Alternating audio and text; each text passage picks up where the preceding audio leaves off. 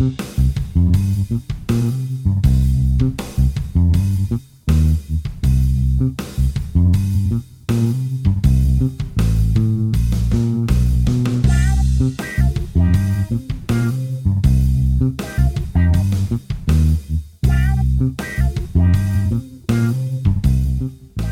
dear listener, and welcome to the podcast with no name.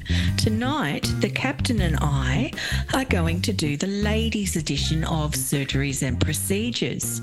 This will go hand in hand with the gentleman's version of surgeries and procedures, which went to air a few weeks ago, where Eddie, Sid, and Graeme talked about their surgeries and procedures and preventative things they've done over the years. And we just thought we'd like to put a female perspective forward. Hello, Captain. How are you going? I'm good, Princess. How are you? Good. So let's talk contraception, Captain. Mm. Would you like to start? Well, it's funny. You spend most of your your you know early life trying not to get pregnant, and then when you do want to get pregnant, you spend a lot of time trying to get pregnant. Yes. Yes, that's exactly right. yeah, but you know, I mean, they wrote songs about it, didn't they? You know, now I've got the pill. So it was particularly a life changing and lifestyle changing event, the introduction of the contraceptive pill. Yes. Well, f- many family sizes shrank, didn't they? For a start. And Yes. um, yes, I mean, I can only speak from my own experience. I was on it for a long time, even when I was quite young, to modify my periods because Yeah. they were awful. Awful, awful. Mm. I used to vomit a lot with them and it was in excruciating pain. And the pill made them on time and manageable. But the corollary of that is the pill encourages weight gain. There are lots of side effects, including blood clots, which thankfully I haven't had, but I know people who have and who have been gravely ill because of it. Again, it, it's all the responsibility is on you for the contraception. And it, the pill tricks your body into thinking you're pregnant, so it affects your judgment when you're out there dating men and talking to men. And I know when I, yes, when I went off the pill, my perspective on many things changed. And it was like, oh my goodness, this is so different. Is that not an age thing? I've never heard of that before. No, and I've I was talking to some ladies in my predominantly female workplace during the week about how we were going to record this, and they agreed that when they went off the pill, their perspective on men and boyfriends and quite a few things changed once the chemicals left their system. Well, it is a hormone, isn't it? So Yeah, I suppose. I suppose. yeah. Interesting. Yeah. So I mean, the pill it's got a it's got a place and it's been very useful, but I, I worry about it being a long term option these days. Having known someone to get the blood clots and be seriously ill with them.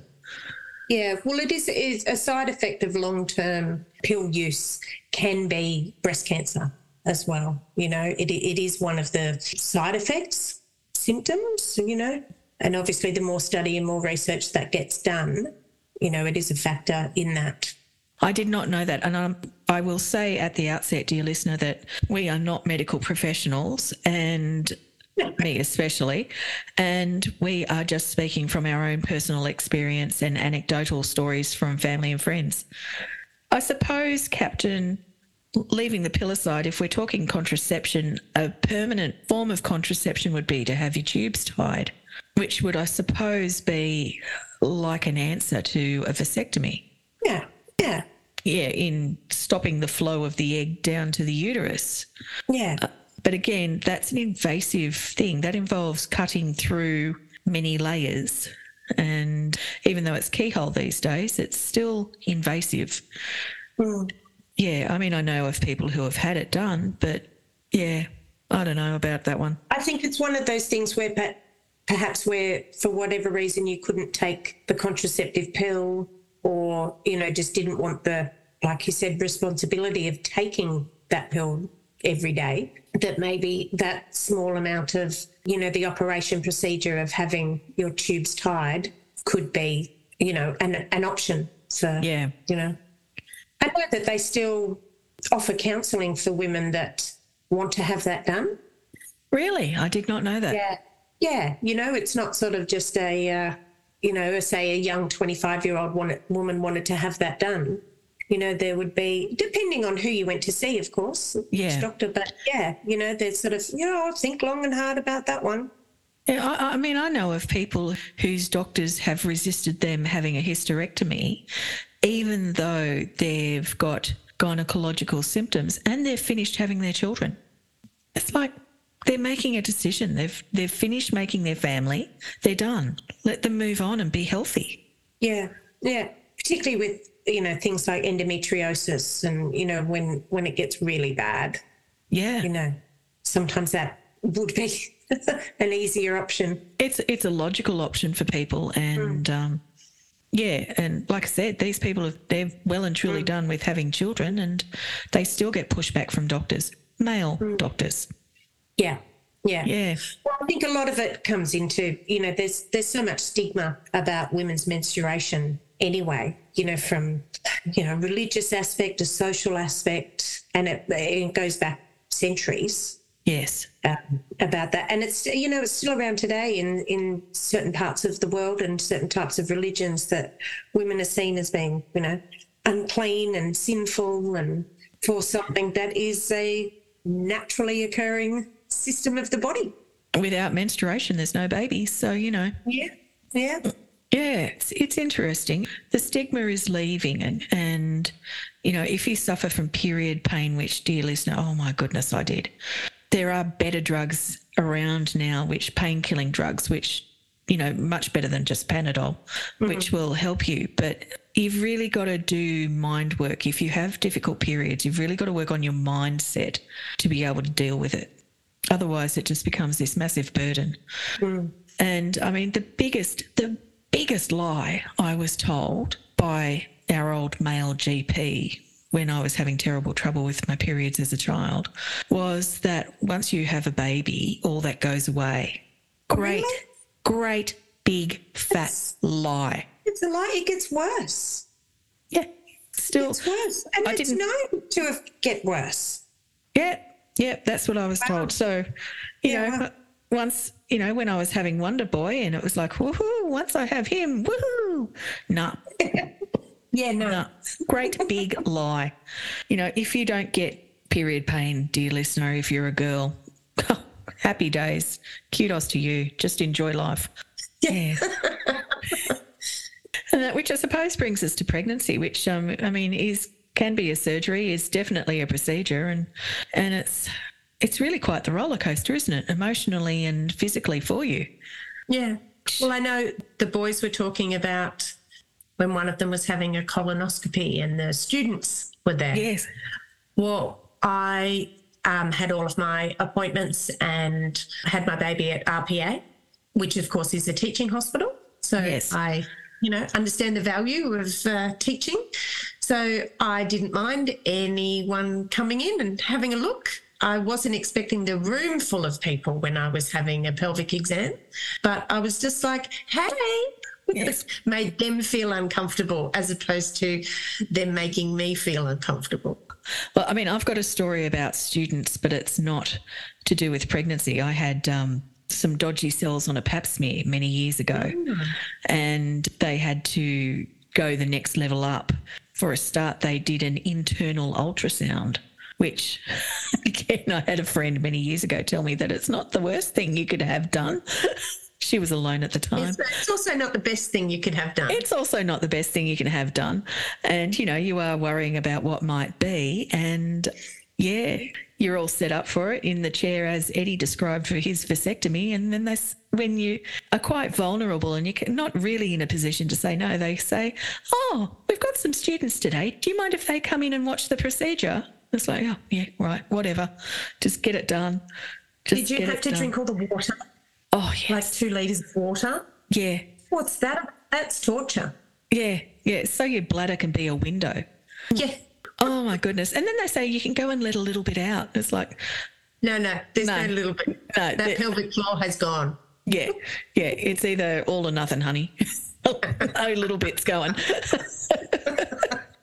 oh, that's funny. Yeah, but pregnancy. Eddie said to me when I can't remember if I was pregnant or if he and his Marianne were pregnant.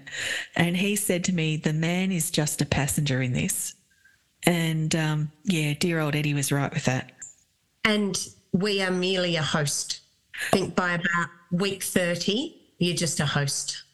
Oh, yeah. Well, I had hyperemesis gravidarum when I was pregnant, and Yeah. I spent two and a half months in hospital, chucking my guts up. And during that time, I got home on average, because it wasn't two and a half months solid, it was, it added up to two and a half months, but it went over a longer period. And I got home for like on average 18 hours before I'd be so crook again that I'd have to go back. Oh my God. That Oh, sounds it was horrific. just just horrendous. The nurses would stick me down the end and just leave me with a supply of bath bags, and they'd have a saline drip going into me to keep me hydrated. And thankfully, I'm um, not petite, and Wonder Boy and I lived off my blubber. I came out of it once Wonder Boy was born, 12 kilos lighter than what I was before I got pregnant, because that's what we lived on. Yeah, But, uh, yeah. You know, everyone says your sphincters aren't the same after you have a child, and mine are uh, exactly right. But mine are my upper sphincters um, from my stomach to up through my esophagus and everything from all the vomiting. And I've got reflux to this day as a result of it. yeah, it's it's no good. It's Yeah. no good.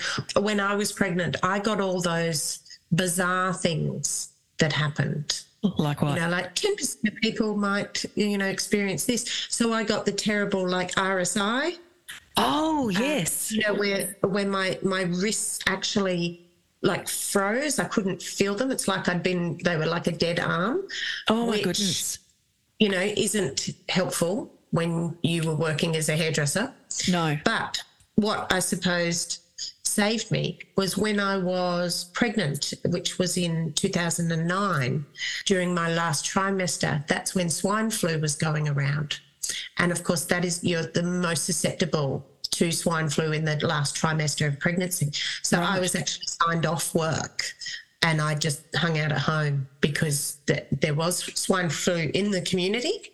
And um, yeah, it was quite deadly if you got that in the trimester. So I Oh my wasn't hairdressing. But then after having the baby, my arches completely collapsed. Oh, So my, ow. and it took it took nearly 18 months to get them like, I don't know, the elasticity back and for everything to fall back into place. Yeah. I ended up having an epidural yeah. um, for for my C-section birth, and it took like a year for just this dullness, pain, sharp pain, dull sharp pain in my back to go away. I'd never thought that it actually would. You know, I thought something had happened or gone wrong. yeah. But yeah, you know, but it's all worth it, isn't it? These Oh, sweet look, little it- cherubs, you know. It is. It is. I mean, they are worth it. And, you know, you come and see them now, and it's really good because you can reach much higher than I can. It has been worth it for that, if nothing else. Wonder Boy didn't want to come, so they induced me. And it just felt like period pain. And after years of period pain, it was like, pfft. They're going, How you feeling? It's like, It's fine, I can deal with this. And um, so they turned the notch up for the inducing fluid or whatever it was to 11 and away we went. And i started started sucking on the gas. And i've got i think it's six hours. I was in full labor and i've got six hours i have no memory of but mr safety says i was absolutely hilarious because i was as high as a kite on this gas and whoever walked into the room i'd say you got to try this stuff it's fantastic well, I had the epidural, had the gas. At this stage, I was probably about 28 hours in of labour. And I remember grabbing the gas and sucking on it and then throwing it across the room. Saying, This gas does nothing. Threw it across the room. Get me some more drugs. And, you know, my husband was just like, just calm down. Just calm down. It's working. You'll be fine. it was so bad. Look, I honestly don't know how many hours I put up with the pain that was the equivalent of the period pain. I've got no concept of the time. Oh, yeah. When I was hallucinating, when I was on the gas and hallucinating, I was believed that our cat was the only one who was going to tell me the truth. And apparently, I kept saying to them, I need Patrick. He's the only one who won't lie to me.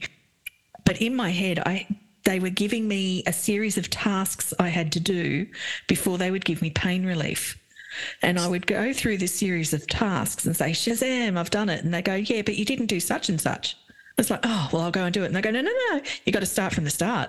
So I do them all plus the extra one and go, Shazam, I've done it. And Oh, they go, No, like torture. but you didn't do this. So I go to the, no, no, no, you got to start from the start.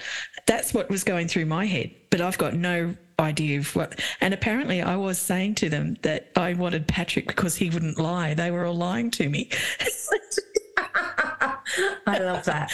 but I, I did end up, I did end up starting to chant epidural apparently, and so they sobered me up to explain it. Mr. Safety said, "We've been to all the classes, we've done all the stuff. Just give it to her." And um, Yeah. So I had the epidural, and then Wonder Boy started going into distress. So after another hours, I don't know how many more hours, so he ended up being an emergency Caesar. Yeah. Yeah. And um, Yeah, same. yeah. And the hyperemesis, one more vomit for the road once he came out, and that was it. I just felt it lift like this pall lift off me. It was amazing. Yeah. Yeah. Like I Just said, amazing. just become a host. Yeah, yeah. Well, thank goodness this host was a flabby host because um, that's what we lived on. Mm. no, poor old Mr. Safety. I, I, I would vomit if I saw pictures of food. I couldn't stand the smell of food, so he used to cook in the crock pot out in the shed. it was so bad. Yeah. It's it's a whole new realm, isn't it, really? Yeah, yeah. And, you know, uh, I, I just despair for people who don't have the medical care that we were fortunate enough to have. You know, it was so lucky. Even though you're not technically sick, you know, like most of the time when we go to hospital, there's still so many things that can happen and right. are happening and can go wrong. That's you know, right. not only with with the mother, but also sort of with with the child and sort of postpartum as well. Absolutely. And I was considered a geriatric pe- pregnancy. So, Yes. you know, so that brings more risks Yeah. and that. But anyway, we've got beautiful children as a result and happy days. Oh yes. We're Yeah, several scars years- to prove it. Hey, scars to prove it. a very neat one. I'm very impressed. It's very neat. I can't see mine, so Oh, I made a point of looking once. I mean, um, after that, then you've got the six weeks where you can't drive. yeah. And um, so I got taken out once a week by Mr. Safety down to the um, supermarket. That was my outing. Oh, lucky you. Oh, living on the edge. I, I was lucky once once I got a couple of weeks down the track I started walking and stuff and we had family members come and go so they would drive me around. I do remember putting in my shopping list when uh, when I was in the hospital after I had bub, and of course it was requesting all the things that you can't eat. So it was a big wheel of, of soft cheese. It was a massive salami. It was, you know, salmon sushi, you know, all this stuff. And one time he forgot to bring it in and after I specifically requested it, and I was absolutely livid, and I kicked him out of the ho- hospital room. Out of here! I asked you. So you know, I would love to read my nurse's notes, what they actually wrote about. me. it's like, yes, might be a candidate for some sort of something. Yeah, 'cause I Sedative. was a bit bossy. Yeah. Oh, yeah. And those hormones, they really do drop on about what, day three or four, don't they? Yeah, absolutely. Wacko Yeah. do. I mean, the first couple Yeah. of days you're sort of scooting along knowing you're half high, Yeah. and then wacko, it hits you. Yeah. But anyway, that's enough. I mean, if you give birth naturally, it can be almost surgical if you need an episiotomy, if you Oh, absolutely. need, you know, assistance, lots of assistance, any kind of assistance. It's all medical these days. Yeah. Um, again, we're very fortunate that we do have the medical care that we do in this country. So, maternal death rate in pregnancy at childbirth is very low. Mm-hmm. So, thankfully, yeah. we're very and then, of thankful course, for there's it. the the mastitis. Mastitis. I don't know whether you ended up with with that. No, thank goodness. Yeah, not pleasant. No. No. If you had the opportunity to cut them off, you probably would. No. The biggest conspiracy I've ever come across is the conspiracy to try and convince you that it's all bliss and it's all wonderful and you should have more children. Yeah, but that's another podcast. Tonight we're talking about surgeries and procedures, so I won't go into that. Yeah. Well, look, let, let, us move on. Yeah, and, let's um, move on. So I'm not too sure whether you're aware, but it's a, it's a recent thing as of July 2022. Yeah. So just last year, that you can actually now request a self administered pap smear. Oh my goodness. Yeah. So obviously they've done research and realised that this can be quite an invasive procedure for some women, and perhaps then because of that are quite hesitant to actually go and get their pap smear, which is something that you really need to need to, to do and keep on top of. And of course, what you're actually looking for with your pap smear is the HPV virus, the human papilloma yes. virus. And so, yeah, you can now request to have this done. Now, admittedly, you're only swiping within the first realm of your vagina. You're not actually going into all the way to the cervix into the cervix like the perhaps the doctor would do but it, it is still enough that will detect the hpv virus. wow isn't that good so yeah. So if you have any other concerns, you need to go and have a sort of administered. A, yeah. Yeah. But certainly, you know, that is the main cause of cervical cancer. And so to be able to pick up on this. But of course, hopefully, if, you know, the, the next generation of both you know, men and women. Have their um, vaccinations. Have their vaccinations. Of course, the Gardasil 9, which was partially invented here in Australia and then was uh, continued and uh, rolled out in, in America. You know, hopefully that won't be a thing anymore. Well, that's right. That's right. I mean, it's just, you know, the old grey mares like me who will have to keep having pap smears. I, frankly, I've never been a fan of the speculum going in. You know, whatever. Yeah, because for some reason they always manage to get it to pinch, and yeah, whatever. but you know, I mean, honestly, it's only a couple of minutes, isn't it? If that. Yeah. And, Look, if you've uh, ever had your eyebrows waxed, your legs waxed, your whatever's waxed, that hurts more, doesn't it? Really? Yeah. Yeah. Though it doesn't hurt that much. Yeah, exactly. The pap smear itself is just a little bit of uncomfortableness for a couple of minutes. But as I said, when I had some dodgy cells, they did the internal ultrasound. That was fine. Then they decided they had to take the cells and do a biopsy on them. And then it was back in the chair, legs up in the stirrups. So, you know, feeling for you, Eddie, but, you know, go there more regularly than you ever will. And then they sprayed, they likened it to vinegar. I'm not exactly sure what it was, but it was like neat vinegar on my cervix and mm-hmm. told me it wouldn't hurt.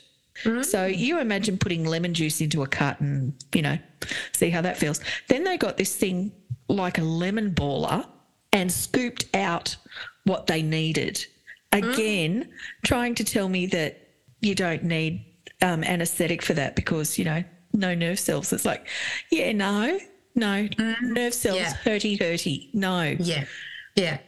You know, all this stuff they do to women, they say it's not going to hurt. Well, it's not hurting them, it'll hurt us. Yeah, yeah. But it's still worth having done because prevention, Absolutely. prevention, dear listener, it's all about prevention. Um, Absolutely. Another thing that ladies go through, which men will never go through, is a D&C, a dilation and curettage. Yeah. Have you had one of those? I haven't had one of those, oh. but I certainly know what they are know what they are and know what's involved. Yeah. I've had two. Yeah. Um, I had one post miscarriage before Wonder Boy was born. And yeah, you're not at your highest mark. And of course, you you know that they're going to go in and give everything a, a clean and a spit polish. And on that occasion, the most gorgeous specimen of a man that I have ever seen comes up to me as we're about to go into the operating theatre, and he's the anaesthetist. And it's like, oh my God, you are perfection. and I look and feel like shit. yeah, yeah, yeah. and that, but anyway, look, thankfully they're done under a general, so it's not too bad. It's just yeah. You just have a couple of little cramps at the end of it, and it's all right. Some people don't even get that. Yeah, and yeah. And then I had one last year, another yeah. D&C, which stands for dilation and curettage, which is yes. they go into your uterus and give it a good old clean out because I had had a postmenopausal ble- bleed. Um, oh. I've tipped over into that. And if you have a bleed once you have been, once you are fully into menopause and you have a bleed, it is something that must get investigated, dear listener. Yes. If yes. you or your loved ones have a bleed once they hit menopause, you must get it checked. 99 times out of 100, it'll be fine, but there is just, you need to get it checked. And yeah. that's what I did. And the gynae, just for abundance of caution, did a D&C as well as checking everything else out on me. Yeah. Yeah, so and that and I mean it was all right. It was just waiting around all day to go in for your 15 minutes of glory under general anaesthetic. Yeah. But the biggest issue was that was the general really knocked me around and yeah, the voms that, can things be at the, case, end of it. Actually. Yeah, that's right. That's right. Yeah, so again, invasive, again involved involving a general anaesthetic, which is not ideal, people. Mm. And yeah, and again, something else that boys don't have to worry about. That's right. Yeah. So now that we've dealt with downstairs, let's do upstairs. Let's move upstairs and uh, our boobs. Yeah, boob pictures. My boobs shit me. Do they? Oh, bloody E size cups. Oh, darling, that's nothing. I mean, I know I'm talking to you, Princess, but. oh, look, without giving too much away, dear listener, I am f- much further down the alphabet than an E. oh, who would want big boobs? Seriously. I know. I mean, what? why would anybody? I mean, oh, I mean, okay, I can understand. wear a dress. You can't fucking run. My skeleton is deformed because of my boobs. Yes. I mean, it's ridiculous. But anyway, yeah, the old mammogram. Oh my goodness, not not a pleasant experience, is it? Well, I haven't had a mammogram yet. I will get one for my birthday next year. Happy days. Um, I know. But, um, uh, you know, it's the same sort of thing. Yeah, they hurt, but how much really? A lot. You know? yeah, but it's preventative. it's know? preventative. It's, You've got to do not, it. It's not as in, invasive as the downstairs stuff no. we have to do. No. And, and it's not pleasant. Yeah. But yeah. I, I tell you what also is not pleasant chemo. Yeah, exactly, Captain. I would much rather have a mammogram than the alternative. And so, whilst I whinge about the fact that it hurts, and I don't know how the smaller chested ladies out there deal with it, because at least I can flop mine out and get them onto the slab, and you know, yeah. there's it, it, there's that ability to do that. It's the one yes. time they're actually quite useful. Um, yes capture them from every side. Absolutely. And they do. Though it is a bit disconcerting when they spread it out across the slab like pizza dough.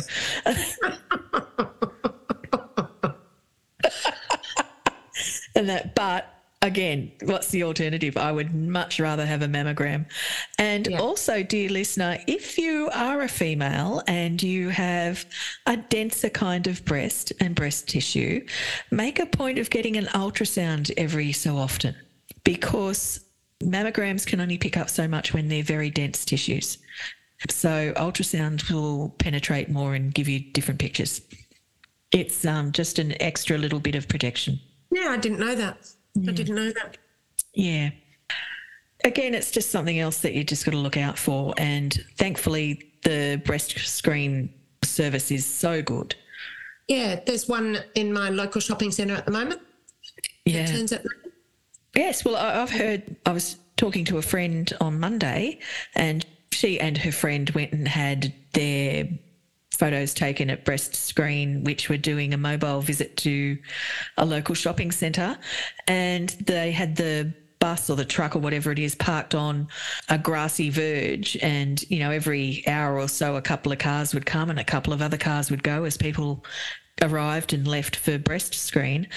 And the breast screen people told my friend that they won't be back because the managers of, of the daycare centre at that shopping centre have whinged about the cars in the car park Mm. on breast screen. And it's like, oh my goodness, there were no many more cars there than there would have been for, Yeah. you know, a couple of people dropping in for a cup of coffee.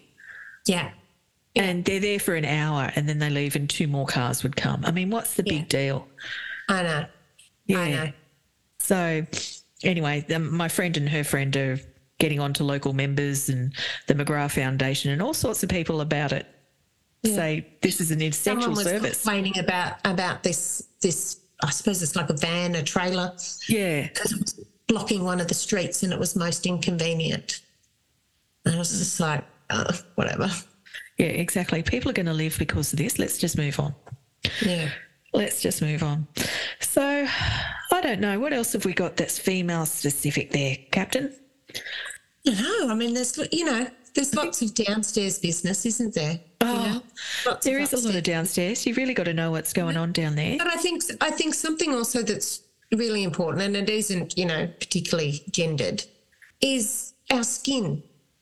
Yes. I think we all really need to be very aware of changes, and certainly if you you know if you have a, a partner that can look at the back, your back, and see changes and around the neck and you know different things. I know that work for many years working as a hairdresser, I got to see bits and pieces behind people's ears and heads and necks that perhaps they didn't even know about.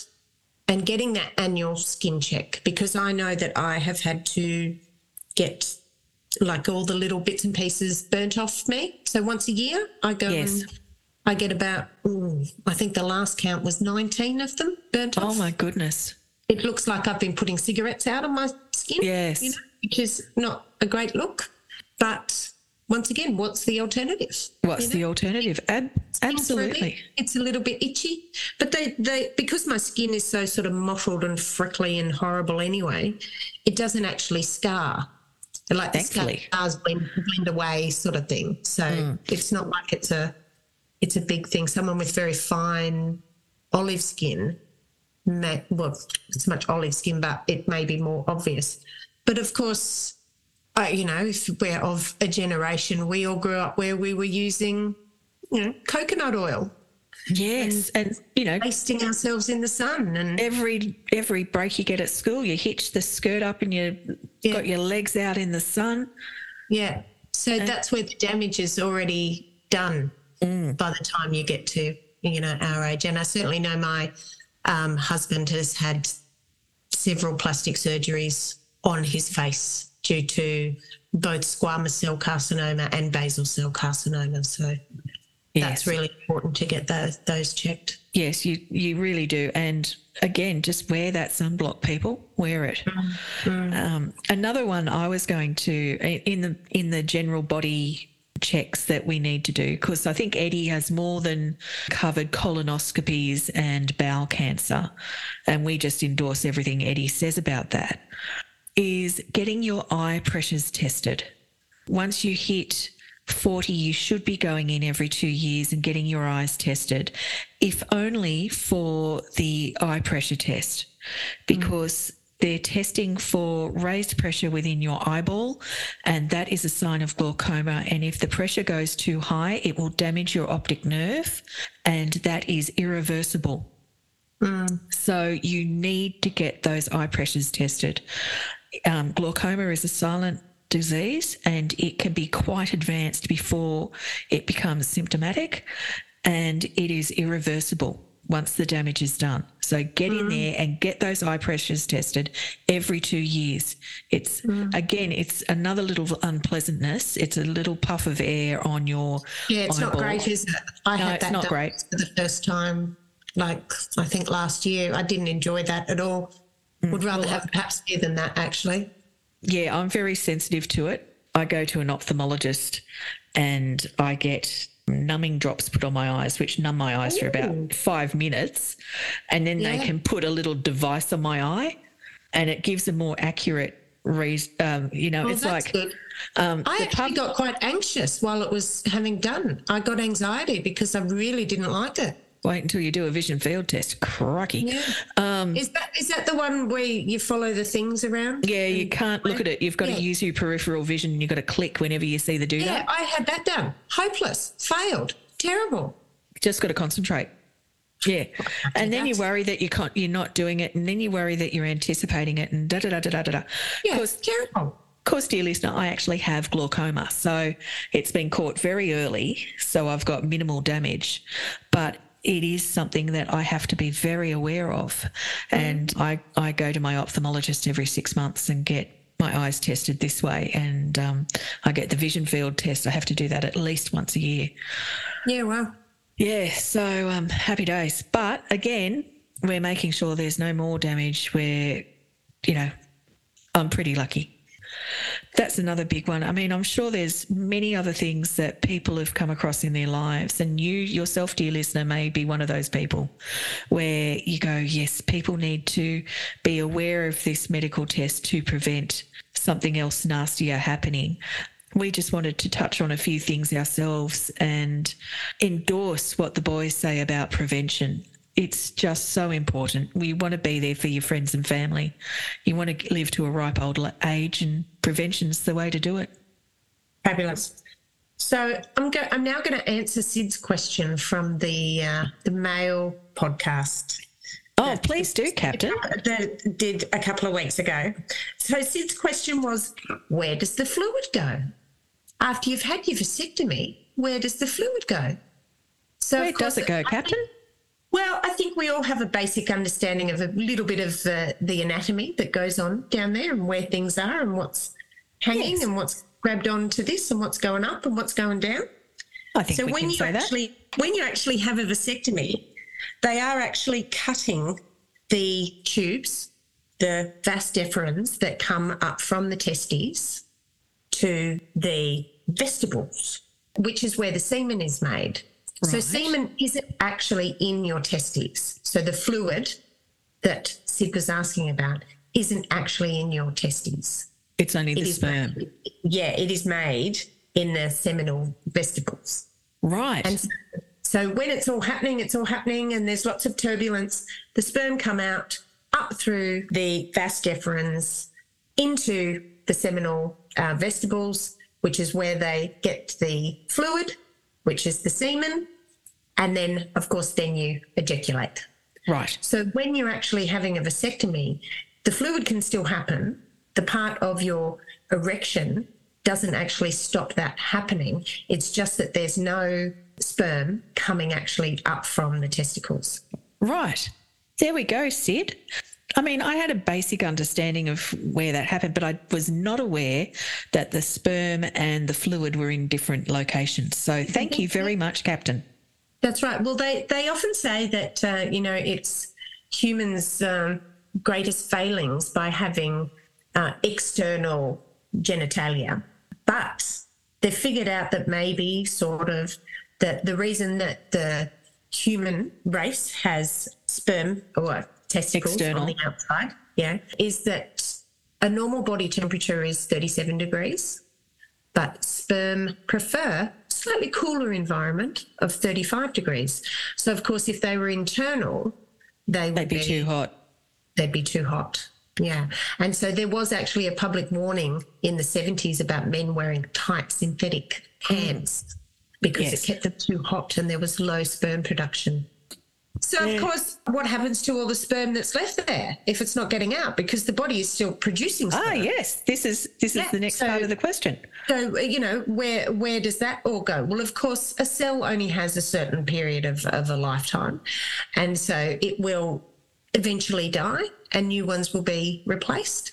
And so it just, it's the circle of life, you know, in the small little testicle and it just keeps going. Well, I mean, it's like what happens to females' eggs when their tubes are tied. The eggs still pop out of the ovary, they just get reabsorbed into the body as the cell dies. Yeah, yeah. Yes. So there you go, dear listener. So where does the fluid go? We've hopefully answered that in a way that you can understand. Yes. Thank you very much for that, Captain. There's nothing like a biology lesson on a on a Friday evening.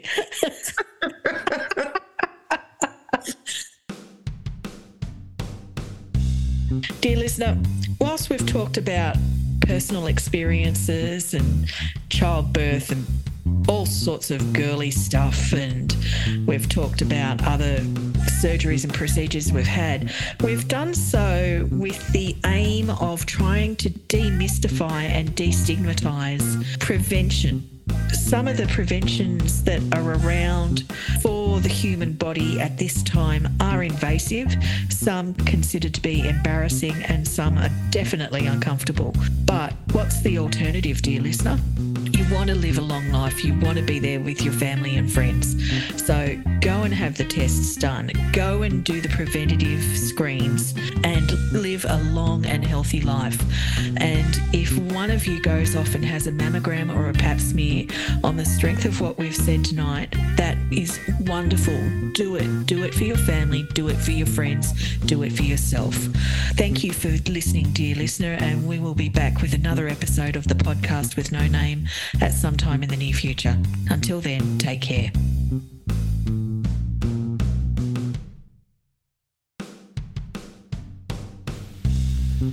This episode marks the halfway point of our third season. We're going to be taking a short hiatus and we'll be back before you know it. If you'd like to contact the podcast with no name, you can get us via email at podnoname at gmail.com. You can also go to our Facebook page at podnoname. If you'd like to contact us via Patreon and donate some money to keep us going, you can get us at patreon.com slash podnoname. We hope you've enjoyed this episode, and we'll see you after our hiatus.